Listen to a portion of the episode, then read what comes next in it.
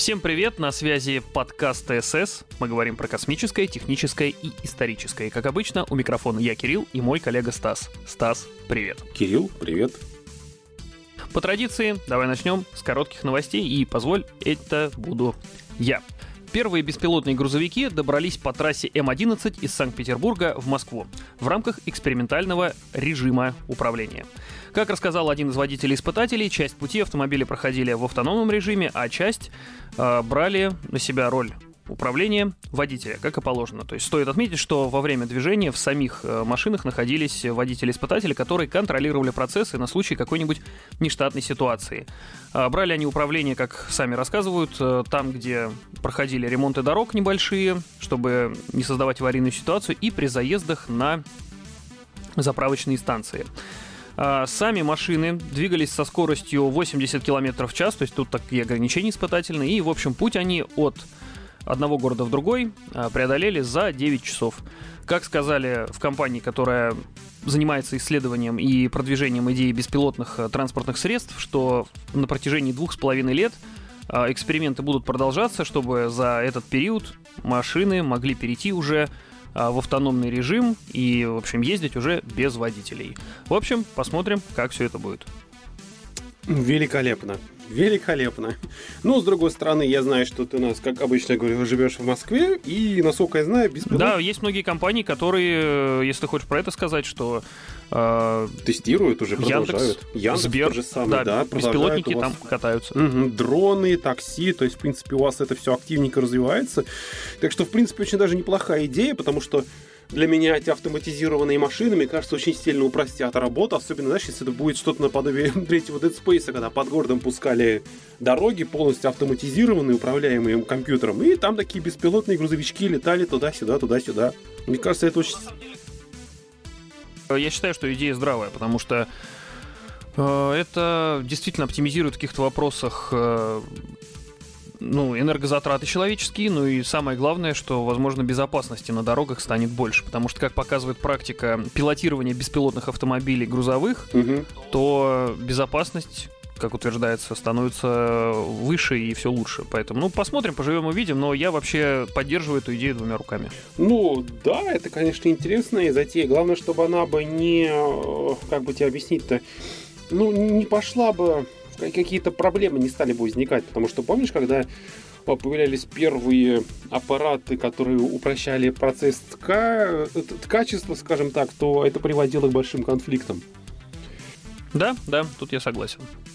Вообще где-то читал статью, что введение беспилотного, без, беспилотных транспортных средств, потом внедрение нейросетей и что оно может, по-моему, что-то в районе 200 миллионов рабочих мест опустошить. Ну, посмотрим. Как это, знаешь, в природе все. Либо адаптируйся, либо умри. Одно из двух. Так что придется что-то новое для себя людям открывать каждый раз. Придется адаптироваться. Итак, а теперь следующая новость. Она вдогонку твоей, потому что беспилотное управление и все такое, удаленка, то есть человек расслабился, человек сидит дома, выходит, он не хочет ни на работу, ни к друзьям, никуда. Поэтому британская мебельная компания создала 3D-модель Э, которая показывает, как будет выглядеть человек на удаленке спустя, ну, примерно 70 лет. Хотя, конечно, это очень круто, но... Так вот, у модели лишний вес, потухший взгляд, воспалившиеся глаза, неправильная осанка и другие проблемы, которые возникают у человека, когда он ведет малоподвижный образ жизни. Кстати, я в группе нашей выложил это все вместе с картинкой, и, честно говоря, жуткое зрелище. Надо все-таки проверить, как там мой абонемент на спортзал, потому что если в это превратится человек, это будет ужасно на самом деле. Ну, на самом деле, да, как показывает практика, что удаленка вещь, с одной стороны, очень удобная, но с другой стороны, как ты сказал, состояние здоровья у некоторых удаленщиков очень сильно ухудшилось. Но тут посмотрим, опять-таки, тоже. Время покажет, что из себя будут представлять удаленщики. Хорошо, повреждение ДНК мяса во время жарки провоцирует риск развития рака. Но сразу скажу, что это не повод отказываться от мяса, потому что само по себе это исследование уж очень много вызывает у меня сомнений, поскольку сами даже ученые после своих заявлений говорят, что надо на все посмотреть в долгосрочной перспективе. В общем, они пожарили мясо. Э, в данном случае испытуемыми были у нас уже не живые, но все равно же испытуемые. А, несколько видов белковых продуктов – это говядина, свиной фарш и картофель. После приготовления ученые убедились в наличии в образцах фрагментов поврежденной ДНК, после чего добавили их к выращенным в лаборатории тканям кишечника, мышей и человека. И вскоре обнаружили повреждение ДНК уже в самих этих тканях. То есть э, впоследствии там образовались мутации, которые могут привести э, к онкологическим заболеваниям. Что же касается вареных продуктов, они содержали меньше поврежденной ДНК, ДНК, чем жареные, а растительные продукты имели меньше повреждений, чем пища животного происхождения. И это согласуется с общими принципами диетического питания, согласно которым вареная еда с обилием овощей полезнее, чем одно жареное мясо. В общем, истина, которую знают и так все, но мы не могли про это промолчать. Слушай, я даже не знаю, как реагировать на такую новость. Мне скажи честно, эту новость что, проплатили веганы, да? Потому что у меня другого, mm. у меня другого предположения нету. Люди тысячелетиями ели жареное мясо, потому что чуть ли не единственный способ был защитить мясо от разных паразитов и так далее и тому подобное. И что-то я не помню, чтобы все человечество вымерло бы как только такой-то матери от рака. По-моему, здесь что-то нечисто, ты знаешь. Вот я про это тоже думаю, что здесь есть какой-то подвох и теории заговоров. Наденьте фольгированную шапку обязательно. Ладно. Но ну, теперь будет поинтереснее. Новость сейчас я тебе расскажу поинтереснее. Это, конечно, из, это, знаешь, это что-то из теории заговоров. Ты только слушайся. Как сообщает Naked Science, астрономы э, провели, скажем так, очень сложный эксперимент. То есть они следили за вспышкой сверхновой в определенной галактике в надежде обнаружить сигнал от внеземной цивилизации. Ученые считают, что инопланетная цивилизация могла бы использовать взрыв сверхновой для того, чтобы привлечь к себе внимание. Ты, конечно, я все понимаю, но сейчас это у меня в голове как-то не укладывается. Зачем взрывать звезду ради всего святого? Это все-таки а какой это смысл привлечь внимание? Я, я, я не знаю, может они там на планете потерялись раньше, знаешь, когда-то потерялся на острове, костер жгли, чтобы там, может быть, что-то что увидели, а здесь что? Кто-то потерялся в какой-то солнечной системой? Что-то как-то очень специфическая новость, если, если тебе, если честно сказать. Вот. У меня тоже, кстати, есть про что рассказать про разрушение. А, гитарная педаль Fender Shields Blender способна разрушить здание силой звука. Знаменитый музыкант и изобретатель музыкальных устройств Кевин Шилдс представил обновленную версию гитарной педали с собственной конструкцией. Это отсылка к тем временам, когда рок-музыка была молодой, а ее исполнители не слишком осторожные. Как вспоминает Шилдс, в середине 80-х вместе с товарищем по рок-группе он собрал массив из кустарных усилителей, при работе которого стены здания ходили ходуном. Однажды во время концерта в зал ворвался мясник из соседней лавки с тесаком в руках и полной ярости зарубить всех и вся. Потому что у него во время работы усилителей с потолка отвалились куски штукатурки. С тех пор Шилдс пересмотрел свое отношение к громкости, но не к богатству и сложности звучания. В общем, это обновленная версия винтажной гитарной э, педали, 60-х годов всего было выпущено 700 экземпляров, и была мгновенно раскуплена. Цена за штуку 500 долларов. Вот такое изобретение от энтузиаста от мира музыки. Так что звук тоже способен разрушать. Надеюсь, он не поклоняется кое- кое-кому, потому что в одних одни товарищи даже любили музыку. Слонышиты проклятые, развелись. Ну ладно. Да, был такое. Не было такого. Ладно, вернемся к более интересному. Ты знаешь, я видел э, давно, я видел один старый фильм. Собственно говоря, он имитировал якобы путешествие древних людей в каменном веке. Угу. Если даже не раньше. И там все животные были саблезубые. Вот все один только люди были с обычными зубами. Да, да, да, все были саблезубые. Белки, там, утки, все были саблезубые. Это я к чему говорю?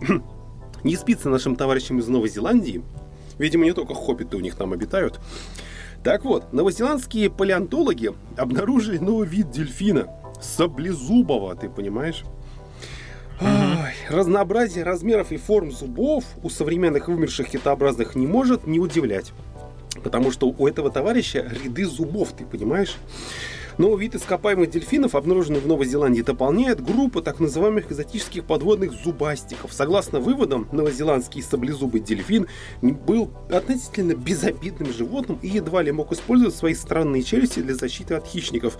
А возможно, он как-то, возможно, возможно, как говорят ученые, это они как-то принимали участие в кормлении или брачной демонстрации, или еще что-то такое. Ой, ты знаешь, уже, уже сил нету. Все саблезубые. Ну что за дело? Вообще тебе дельфины саблезубые, да что, белки саблезубые. И зубы у них выдвигались. Да, да, я не удивлюсь, ничему не удивлюсь. Так что теперь ты знаю, у нас еще и дельфины были саблезубые. Господи. Ладно, продолжай. Да. Страшно было жить в те времена. Ой, не говори. Даже дельфины саблезубые. Дельфинариев тогда не было, я думаю. А может и были? Не такие радостные, как сейчас, это точно. А, я хотел бы, на самом деле, закончить э, темой археологической. М-м, давай. Вот. Да. А, потому что мы же все-таки как бы говорим, что мы немножко и историю тут а, проповедуем, поэтому а, послушайте, пожалуйста. В Германии археологи нашли бронзовый меч возрастом более трех тысяч лет. Причем, вот, судя по фотографиям, сохранилось оно прям очень даже неплохо. Оружие нашли э, в захоронении рядом с останками мужчины, женщины и ребенка. Пока исследователи не установили, какая связь между этими людьми была при жизни.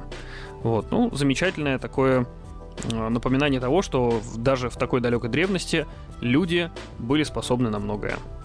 Я стесняюсь спросить. Так сказать, ш... могли противопоставить что-нибудь саблезубым дельфинам. Я стесняюсь спросить, они что, эм, могилу Конана Завоевателя, что ли, раскопали? Не, меч не такой большой, как можно было бы подумать, но на самом деле сохранился, как я уже сказал, очень хорошо. Выглядит весьма привлекательно. Вот, э, в группу э, и на Zen подгрузим. Кому интересно, переходите. На этой неделе уже новость появится. Ну да, да, не буду, скажем так, юлить и что-то придумывать, поэтому, скажем так, э, вдогонку к твоей новости. У меня есть гораздо интереснее новость. Не то чтобы гораздо интереснее, но она прям подходит. Правда, здесь твоему мечу 3000 лет, а вот кое-чему, что здесь нашли, и не просто нашли. Как сообщает российская газета, при раскопках древнего могил, могильника в поселке Заря под Анапой, под Анапой археологи обнаружили уникальный артефакт возрастом более 2000 лет. На территории захоронения нашли бронзовый шлем римского легионера. Дополнительные uh-huh. металлические скобы, которые обычно на таких шлемах находятся в лобовой части на артефакте, не оказалось. Так что... Uh-huh. Как исследователи связывают данную находку с событиями римско-боспорской войны 49-45 годов до нашей эры, которая велась между Боспорским и его братом Катисом. О, я даже не смогу вычислить, кого и как, кто именно как. Так вот, это... И, и за что, собственно, воевали? Ну, собственно говоря, знаешь, э, тогда могли найти любую причину, потому что времена тогда были неспокойные, и спокойно могли бы любую найти причину для того, чтобы друг другу проломить черепушку. На самом деле, потрясающе, что у нас находят подобные артефакты. То есть uh-huh.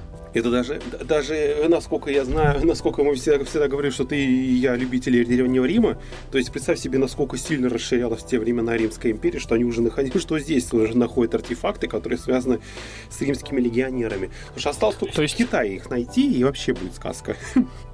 То есть, когда я э, несколько лет назад был в Анапе и видел там на некоторых улицах статуи каких-то греческих мужчин. А, я такой думал, что за безвкусица. А тут я понимаю, что да нет, Очень после даже новости вкусица, особенно, что так. недалеко от сути-то все. Да, ты представляешь, все оказалось настолько близко, собственно. Ну, Итак, я думаю, что на этом закончим с короткими новостями. Да, давай перейдем к основным новостям. А, я хотел бы поговорить про космос. О, давай, а, давай. Мы неоднократно уже говорили про Энцелад, угу. что что-то прям так активно его стали исследовать, что есть предположение, что там может быть жизнь, потому что там есть а, вода в жидком виде, которая там на несколько километров вылетает из планеты, вот, и в этих гейзерах, возможно, там вылетает какая-то э, инопланетная жизнь. Так вот, а зонд Кассини обнаружил необходимый для жизни элемент на спутнике Энцелад. Обнаружил он химический элемент фосфор, имеющий решающее значение для многих биологических процессов. А, был он обнаружен в зернах льда. Ну, понятно, когда а, вылетают такие гейзеры, естественно, они с собой тащат не только воду, но и лед. Потому что планета-то снаружи кора ее замерзшая, а в, под этой корой там океан в жидком виде. Вот, так что интересно. Может быть, и на нашем веку мы уже знаем, что где-то на других планетах, причем недалеко от нас, есть в том или ином виде какая-то жизнь. Вот это было бы неплохо. Аэрокосмическая программа Энцелада это называется. Ну, типа того, да, уже можно даже так сказать. Кто знает, что там плавает. Ты вот про что. А, может, они, да, правда, настолько уровень э, интеллекта настолько низкий, но в космос им все равно хочется. Все хотят в Правда, правда, ну, типа, мы не можем разработать ракету, мы можем просто выбрасывать гейзеры. Потому что все хотят в космос. Все. На самом деле, почему э, важен фосфор? Э, вот тут как бы стоит отметить, э, поскольку при прохождении Кассини через кольцо было проанализировано гораздо больше ледяных частиц, чем при прохождении только через брызги Энцелада, ученые смогли изучить гораздо большее количество сигналов. То есть это не как бы не единичный случай, а их повторяющийся. А, то есть там фосфор соединен с натрием. Кислорода, водорода и фосфора. То есть э, и это причем повторяется вот постоянно. То есть пока он пролетал, вот это вот он фиксировал э, так скажем, пеленговал все эти самые химические соединения. То есть, э, пояснение теперь небольшое. Высокие концентрации фосфатов являются результатом взаимодействия между богатой карбонатами жидкой водой и каменистыми минералами на дне океана Анцелада. Они также могут встречаться на ряде других океанических миров. Это ключевой ингредиент, может быть достаточно богатым, чтобы потенциально поддерживать жизнь в океане Энцелада, что является потрясающим открытием для астробиологии. Такие дела. Было бы неплохо, на самом деле. Вот э, хотелось бы в какой-нибудь день проснуться и сказать, что... Услышать, вернее, чтобы тебе говорят, вот на других планетах есть жизнь. И вот это перевернет представление человечества о многих э, вещах. Может быть, кто-то вообще жизнь свою пересмотрит. Поведение в обществе, что тоже. Вот. Потом, э, может быть, акции начнутся, типа Земля для землян. Инсалацам тут не рады. Вот такое, как тебе? Великолепно. Великолепно. Ну, знаешь, э, ты немножко не дополнил. Я знаю эту новость, собственно говоря. Она формировалась, она была указана в Uh-huh. И если быть точным, если перевести слова ученых, которые за ним приглядывали, за данным фосфором, изучали его, они считают, что фосфор в виде фосфатов считается жизненно необходимым элементом для всех организмов, по крайней мере, на Земле. Он требуется uh-huh. для создания ДНК и РНК, молекул, носителей энергии, клеточных мембран, костей, зубов у людей и животных. То есть это необходимая вещь для жизни, для формирования и вообще для жизни, по крайней мере, на Земле. Но так как э, жизнь, получается, так как фосфаты есть и, видимо, на энцеладе, то вполне возможно, что какая-нибудь простенькая жизнь там сформировалась. Может быть, те же самые саблезубые дельфины там сейчас плещутся, но не могут перейти на другой уровень. Так что, как сказал доктор Глейм, который как раз и, видимо, один был из тех людей, которые изучали они сказали, что использование модели для прогнозирования присутствия фосфатов – это одно, и совсем другое – найти доказательства наличия фосфатов. И это невероятно интересно. Конечно, это все интересно. Единственная проблема, кроме как того, что там фосфаты, ученые ничего не могут дополнить эту новость. По-нормальному там бы должна быть летать какая-нибудь космическая научная станция, которая должна была сейчас изучать жизнь, которая там есть, потому что как минимум в виде бактерий она должна быть. И все, что сейчас могут ученые, это дальше пытаться прогнозировать, есть там что-нибудь или нет. Что, собственно говоря, uh-huh. очень жаль. Кстати, про жизнь. Кстати, про жизнь. Если ты изучал средневековые гравюры, ты должен был увидеть, особенно, знаешь, такие страдающие средневековье. Есть такая штука. Так вот, там всегда рисуют каких-нибудь непонятных чудовищ. И вот данный не так давно узнали, откуда пошел кролик. Ну, ты, наверное, видел, там такой кролики-маньяки, они с ножами, с топорами, ну, вообще звери. Да-да-да-да-да, кволики, ага. Так вот, все, все стало гораздо интереснее. Как сообщает тот же канал Naked Science, уже в раннем средневековье переписчики стали дополнять многие манускрипты иллюстрациями, ну, чтобы как-то, видимо, выделиться, добавить, все такое. Так вот, Джеймс Уэйт из Кембриджского университета Великобритании предположил, что кролики, которые с конца 13 века вдруг стали злобными на этих манускриптах, а, и стали как-то за людьми охотиться. Так вот, они, скорее всего, они могли быть распространены среди странствующих министрелей. К такому выводу он пришел, изучив манускрипт 15 века. Это так называемый манускрипт Хиге, большая рукопись из Средней Англии. Проще говоря, это такой низкосортный юморок, а, там собраны странные такие тексты, ну, судя по всему, знаешь, такие для странствующих министрелей. И э, скажем так, проще. И достаточно простенький юмор, видимо, для тех, кто мог его понять, потому что, ну, ведь, скажем так, в тот момент люди не особо были умны, и людям нужны были какие-то такие пошлые, видимо, шуточки, низкий юмор. Ну и его зачем-то добавили еще и кроликов туда. Зачем? Одному богу известно, ты знаешь? Вот. И предположительно, что вот эти как раз манускрипте Хига есть бурлескный, бурлескный романс. Господи, это великолепно. Назвать слово бурлескный роман. Ай, охота за зайцем. А, охота на зайца, который содержит первое упоминание об, о данном кролике-убийце. Там вообще, кстати, странная вещь. Вообще, как наркомания, откровенно говоря. Там учен, там э, история о том, как крестьяне отправились охотиться на этого хищного кролика, а вместо того они устроили драку, и все как-то очень плохо закончилось. И заканчивается это, конечно же, тем, что в конце концов жены уже увозят их тела на тачках. То есть такой себе юмор. Ну, мы с тобой знаем, что в те времена юмор был еще более специфический. И явно мы не поняли бы тех шуток. Так вот. Это да. Да, и вот когда люди упоминают э, средневековые вот эти вот 15-16 века даже уже вот, когда люди упоминают данную литературу, они видят ее исключительно какой-то возвышенной такой. Но противовес им становится как раз этот манускрипт Хиге. То есть это, это какой-то ужас. Он, соответственно, низкого качества. Он предназначен для живого, живого исполнения, для смешанной публики, которая, знаешь, ну уже не знает, как себя развлечь и не, не оценит как-то серьезные вещи. Так что вполне возможно, что данные хроники-убийцы пошли из каких-то очень низкосортных юмор, юмора, низкосортных шуток данных товарищей Министрели. То есть это ты сейчас можешь открыть музыку, послушать, там, ютубчик, та-ля-ля, а, еще что-нибудь такое, там, дзен, рутуб. А вот раньше нет. Раньше что ты можешь позволить себе, это какой-нибудь Министрели, который тебе расскажет о чем-нибудь великолепном, там, о слонах. На самом деле, еще про этот вот э, манускрипт, что хотел сказать, что он э, отражение даже в современной культуре нашел. Э, он стал героем одного из фильмов про Монти Пайтона. То есть, если кто-то не знает, кто такой Монти Пайтон, это чтобы не соврать, это уже под конец 20 века был такой британский э, театральный коллектив, который э, выступал сначала на сценах, а потом стали про них снимать фильмы. Например, там Монти Пайтон и Священный Граль. Ну вот, да. Э... Ну, на самом деле, кстати, очень специфический юмор. Да, ну это британский юмор такой, он, да, то есть... Угу. Вот очень-очень специфический и не на каждого, но там как бы бывают глубокие мысли, поэтому посмотреть можно, ознакомиться можно. Причем, кстати, вот этот вот э, кролик-убивец, он не только в манускриптах э, есть, но он даже на некоторых зданиях в качестве барельефа изображен. То есть это прям очень глубокий такой персонаж, который, может быть, и правда был. Ну, если не ошибаюсь, у англичан, ну, англичан, у немцев, по-моему, есть Вольпертингер. Это если поискать, да, да, да, это да, ты да. никогда не забудешь этого чудовища кролика.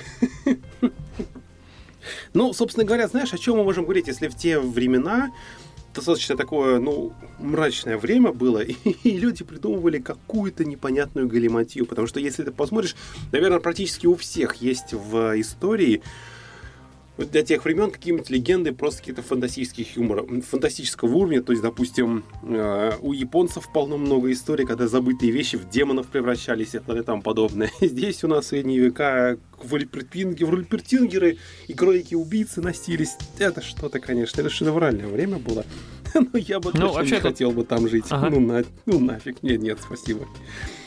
Э, вот как бы кратко, если характеризовывать это все.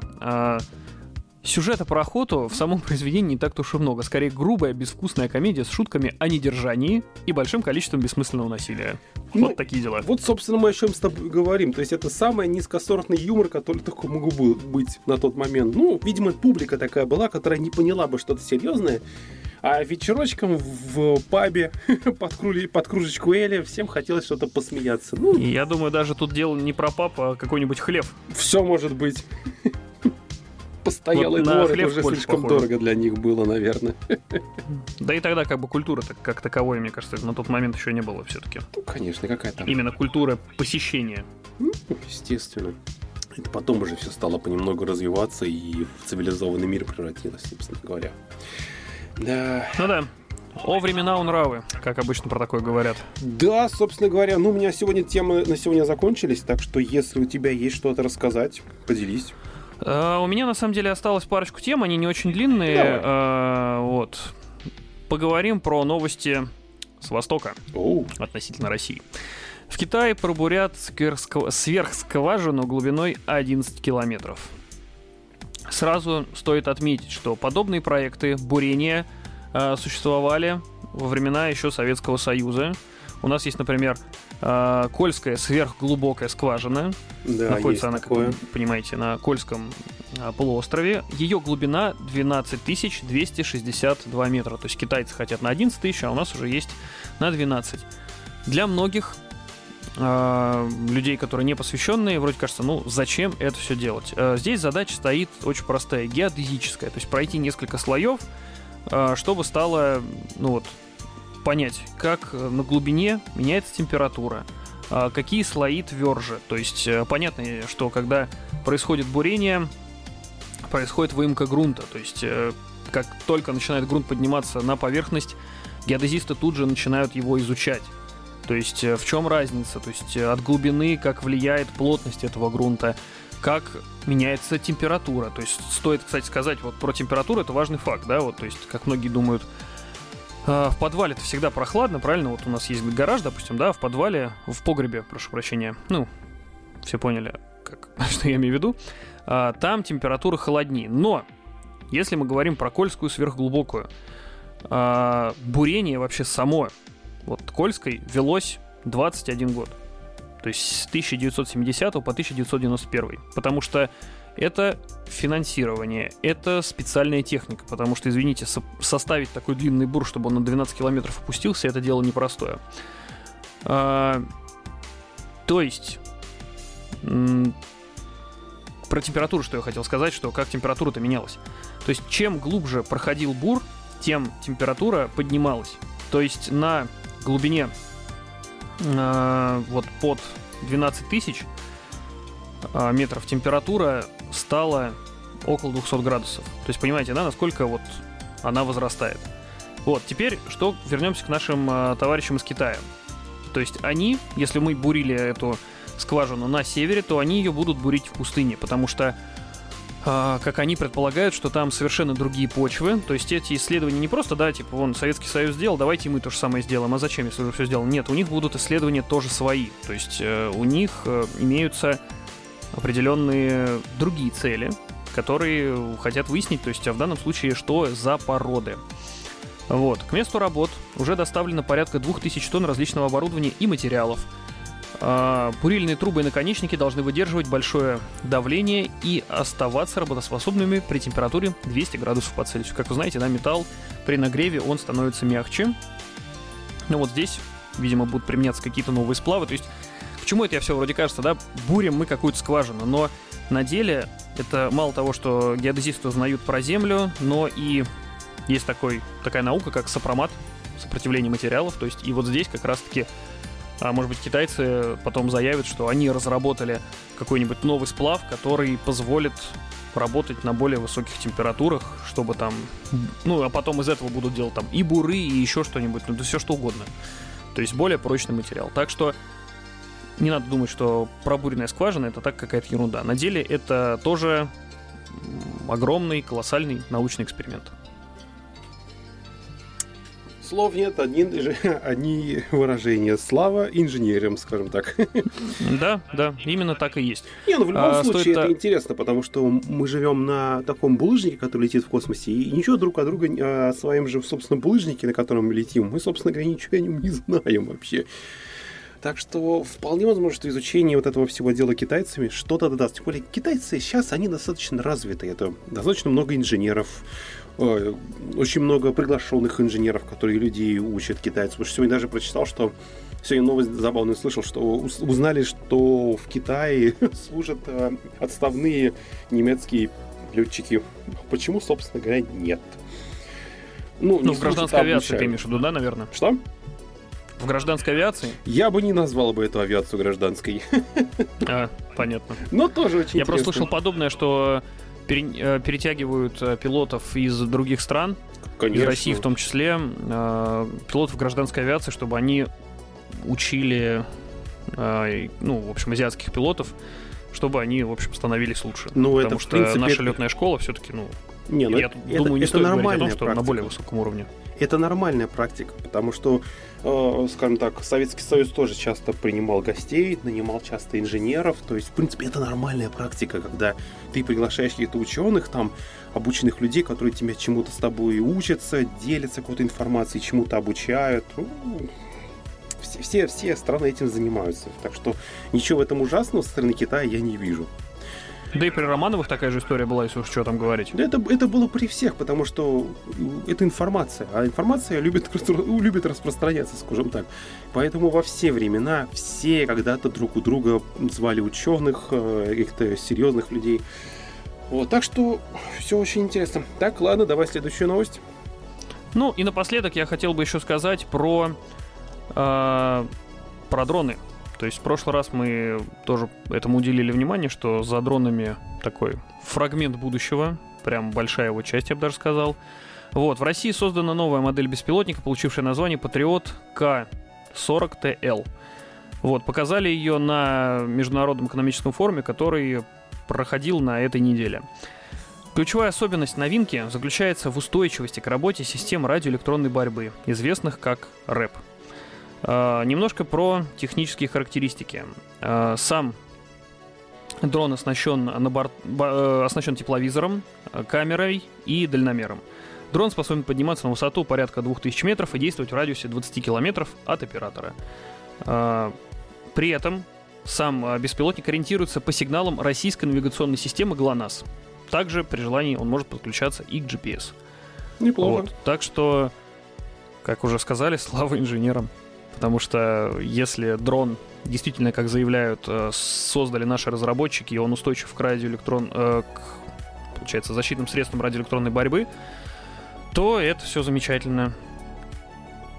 Это, по сути, даст э, новый виток развитию беспилотных летательных аппаратов. Ну, рано Потому или что поздно был бы. дрон-то разработан, который, если он игнорирует средства борьбы, э, рэп, то естественно, рэп начнет развиваться в этом направлении, чтобы смочь его блокировать. И вот так вот всегда. Одни придумывают что-то новое, а другие придумывают что-то против этого нового.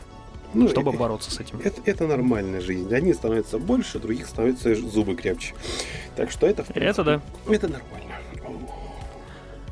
Вот, вообще в целом, э, что хотел бы сказать напоследок, э, эта неделя как-то на самом деле выдалась очень скудной на новости. Вот, поэтому мы могли бы еще некоторое, некоторое количество новостей рассказать, но чтобы, знаете, не пережевывать то, что уже про что ранее говорили, или так около того, что обсуждали. А, поэтому я думаю, что давай, наверное, на этом будем заканчивать, поскольку, собственно, больше нового и чего-то такого важного, глобального поведать нечего. Вот. Э, всем тогда пока. До следующей недели. С вами был ТСС. ТСС. ТСС. Подкаст про космическое. Сейчас тут перепишем. Тогда будем заканчивать. На этом все. С вами был ТСС. Подкаст про космическое, техническое и историческое. Всем спасибо. Всем пока. Пока-пока.